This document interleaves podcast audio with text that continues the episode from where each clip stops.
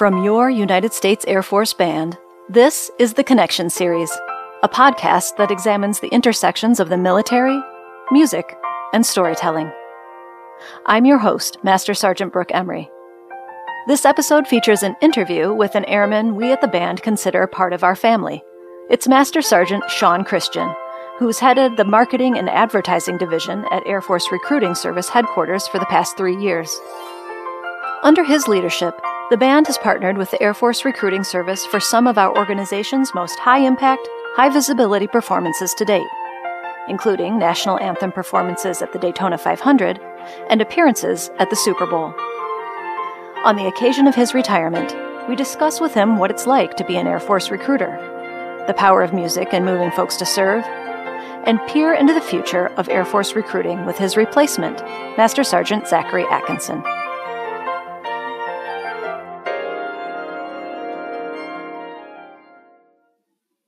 Sergeant Christian, congratulations on your stellar career and your retirement after so many years of service to the U.S. Air Force. Thank you.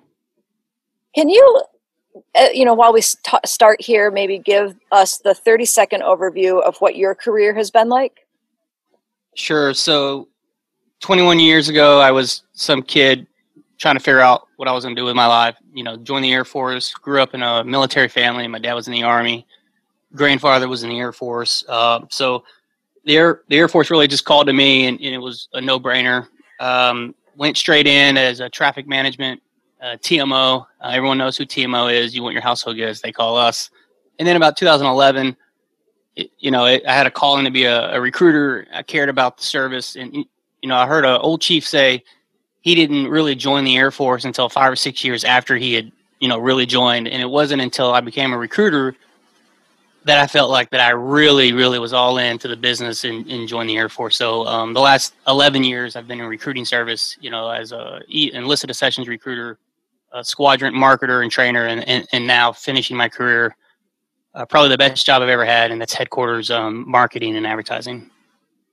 And I know, early on in your time in marketing and advertising, you kind of saw an opportunity to utilize the Air Force Band, it's some pretty high visibility events, and really create a strong connection and a strong partnership between the two organizations. Can you explain a little bit how that relationship evolved, and what made Max Impact especially a great fit for supporting those sporting events? Sure. Between 2011 and 2014, I was an enlisted accessions recruiter out of Longview, Texas. And I remember being at an event in Kilgore, actually somewhere in Kilgore, Texas. And I was there in the other branches of the services. They were all there. And the Army brought this massive climbing wall. I think we've all seen that at some of these events, right? And they had all these things to engage with the vendors and the attendees. And I remember at that time thinking, hey, if I'm ever in the position to make a difference for recruiters from a marketing perspective, I want to see what I can do to make that change. Well, lo and behold, I became the marketer at Patrick Air Force Base for the 333rd, and my leadership really saw my passion for experiential and relationships in marketing. And music inspires people, right? Music is a place that communicates to your heart and your emotions. And when you want to get romantic, what do? You put on romantic music. When you want to get excited in the gym, what do? You put music that gets you, the blood pumping, right? So music is in every single human. And if I figured if I could leverage that emotion and then bring them over to an Air Force trailer or an experience and use the music, use the band to drive them to where I want to be, and then use our Air Force recruiting assets to build the relationship, it was a win. So my first chance of really using the Air Force Band was Singing Sergeant Stacy. What's her last name again? Holiday. Holiday, that's right. She came down to Miami where we had this massive fitness event, and she just blew them away singing the national anthem. And every sporting event that has the national anthem, that is center stage. Everybody is watching the national anthem, and that's a great opportunity to use music and associate it with just power and in the sharp uniform and then the flyover. You know, it's an orchestra, right? These marketing events, it's a massive orchestra. And the Air Force Band is such a vital component to that orchestra. It'd be like a movie with no background music. It's just boring, right? So without the relationship of the Air Force Band and not being able to use, you know, the capabilities that y'all bring to the table, it would be very difficult to really get our message across. But you bring up Daytona or NASCAR, and that's probably where we leverage Max Impact the most. Between Chief Carson coming down to the championship race in Miami, and he would do the national anthem there, and then having Max Impact. But they also were able to play all weekend long on a designated stage, which was phenomenal, especially when we brought them to our Air Force National Asset. And now we had the trailer, we had the band. It was awesome. I think most people didn't want to be near us because we were the loudest, but they wanted to be near us because we draw the most people. So it was phenomenal. NASCAR hits the demographic of our influencers.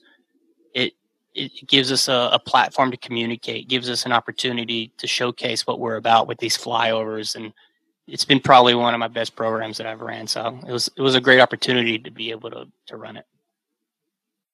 So what is the total role of AFRS at these types of events? Sure. To keep it quick and short, to engage, to inspire, and to recruit, right? You have to build a relationship. You have to engage with people. You can't just expect people to walk up to your recruiting booth for no reason. Now, there are those people that will. You know, there's a lot of data out there that shows, you know, how we're supposed to influence and educate our people. And that comes with the engaging and the inspiring piece of our mission statement. And then obviously at the very end of it is the recruit part. And that's, you know, counseling them on job placement and how to get through MEPS. So inspire, engage, recruit all day long. Absolutely. I'm going to move on for a moment to Sergeant Atkinson. And I was wondering, Sergeant Atkinson, if you'd be willing to give the 30-second overview of your Air Force career path and the places it's taken you. Sure, absolutely. I started out as a 19-year-old double college dropout that needed some direction and guidance.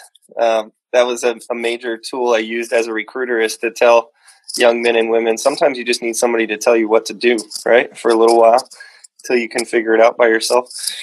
And so I signed up for that direction. Didn't really have a concern with what I did or where I went. I just needed to get out of town.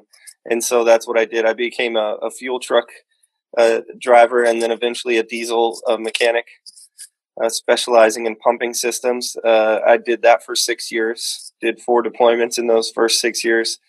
And then I started to have a family, and I decided to come in to recruiting. And I've been in recruiting for the last 11 years. What do you see the future of Air Force recruiting looking like? I mean, I would say, and I've heard this throughout my career, but I truly think that it's the case now, is we have the smartest Air Force that we've ever had. And fortunately for us, most of the smartest people are the ones we're putting in now, because they know how to use technology. And so that's cool to see. And then the biggest focus that I see down the line, and something that I take a lot of pride in, is the diversity and that the Air Force is always focused on. You know, currently the way that we do that in marketing is through our partnerships. And just to give you a few examples, we have a partnership with the HBCU, which is historically black colleges and universities. We have a partnership with Supergirl Pro, which is obviously focusing on female athletics. And so I would say, to sum it up, we'll probably, by the time I get out, probably have the most technologically sound, diverse, digitally focused Air Force that there's ever been. And just from a recruiting standpoint, over the last year during COVID, what I've seen is that recruiters specifically are learning how to do this from home. and they're learning how to take advantage of all these resources that we're giving them. And they're pretty powerful with the stuff that they're learning, and not just learning, but innovating. So, yeah, as much of a kind of a pain as COVID was, and as much of a wrench as it threw in everybody's plans, we've been finding the same thing at the band, where it's open. It's, you know, allowed us an opportunity to broaden ourselves and broaden our capabilities and figure out some new things. And I think stretched everybody's imagination, which has been like a net positive in many ways. Sure. So I was thinking while you were talking about the folks that you try to reach out and connect with, that I'm in the concert band. When we tour nationally, we attract an older audience, and we more often than not will have a recruiter set up a booth. And I'll always get the question afterward from someone in their 60s or 70s asking me, like, why do you have the recruiters here? And I have to explain to them that, you know, part of the recruiter's job is not just to hit the demographic of the actual recruit. Can you talk a little bit about that and that part of your mission? I mean, sure. Yeah, I would say, you know, I've only been here for 3 or 4 months, but my initial assessment of this job is that that's 90% of my mission is just bringing that brand awareness to the public eye. And, you know, everybody has an uncle, an aunt, a grandma, grandpa. As you heard Sean say, you know, both of his father and his grandfather served. And I think those are the people that we're trying to always reach and portray like a positive image of the United States Air Force and the Department of Defense, whatever you want to call it. That's pretty much the job of AFRS marketing. So I wanted to ask you both before we go, and I'll start with Sergeant Christian, you know, like, if there's one thing you wish folks knew about the job of an Air Force recruiter in the field, what would that be? I don't know if there's enough time. I don't care who you are, you're the Chief of Staff, the Chief Master Sergeant of the Air Force. If you've worn an Air Force uniform, you have talked to an Air Force recruiter, right? And the Air Force recruiter is so busy. They are a one-stop shop place. You go into their office, if you can catch them in their office. Obviously, you know, let's say pre-COVID, if they're not in the office, that means they're engaging with the community. They're also the logistics officer of every single person they're putting into the Air Force. They're making sure that those applicants get to the MEPS on time. They're making sure that they're properly briefed. They are a first sergeant on steroids to make sure that every single person in their program is taken care of. And I you know, bliss is hindsight, right? So I would say my first year as a recruiter was horrible. You know, I don't know any recruiter that says, "Oh, I loved it." You know, it's probably one of the hardest jobs I've ever done, but it's also the most rewarding job that I've ever done. So I would encourage people, give a recruiter a little slack. You know, he's super. Lots of pressure, and that recruiter loves the Air Force. That recruiter is doing everything they can to provide a service. And I'm going to look back in a few years and still think it's probably one of the best jobs I've ever done in the Air Force. So, how about you, Sergeant Atkinson? I always just I like to make sure people know that these recruiters were once civilians. I always put myself, you think of myself obviously because I know myself the best, but just that these recruiters were once maybe 19-year-old college dropouts, right? They all have a story. And, you know, there's horror stories out there about recruiters, but I can tell you that the majority of recruiters that I've trained, that I've come across, that I've met, they have good intentions, and they're proud of what they're doing, and they're proud of the lives they get to impact, whether it's putting somebody in the Air Force or, you know, putting somebody through a booth to do a quarterback simulator. They're proud of what they're doing, and they're out there doing the right thing.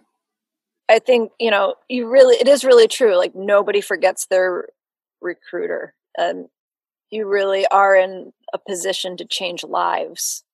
Pretty amazing. If there's anything else that either of you would like to speak to, I am all ears. perfect. If I can add to my Max Impact family and to my band family, even the color team, you guys just made my job easy and fun and challenging and unique. And, I've developed close friendships and friends that I'll have for the rest of my life. And it's a place that I can always go back to and call them and say, hey, remember when we were in Miami, or remember when we did this race and that race. And not every day, there's not a lot of people out there that love what they do. And I love what I did, and I still love what I do. And I know every band member loves what they do because their commitment to the mission and the excitement just pours out of them. And to be around that kind of elevates everybody to work at a higher standard. And for that, I'm grateful. So thank you so much for this opportunity and all the other opportunities provided. Thanks so much for those kind words and for being here today. It really was a pleasure. And Sergeant Atkinson, thank you for your candid discussion and good luck to you. Thank you so much for your time, for your service to our country, for your dedication to an incredibly important job in not just our Air Force, but the military as a whole. We appreciate you, and we look forward to working with you closely in the future. Absolutely. And thank you for having me. You all have a great day. Thanks, Zach. Yeah, you too. Take care.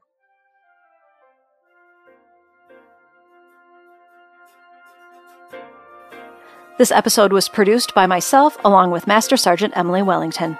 Additional audio support was provided by Master Sergeant Mike Hamp.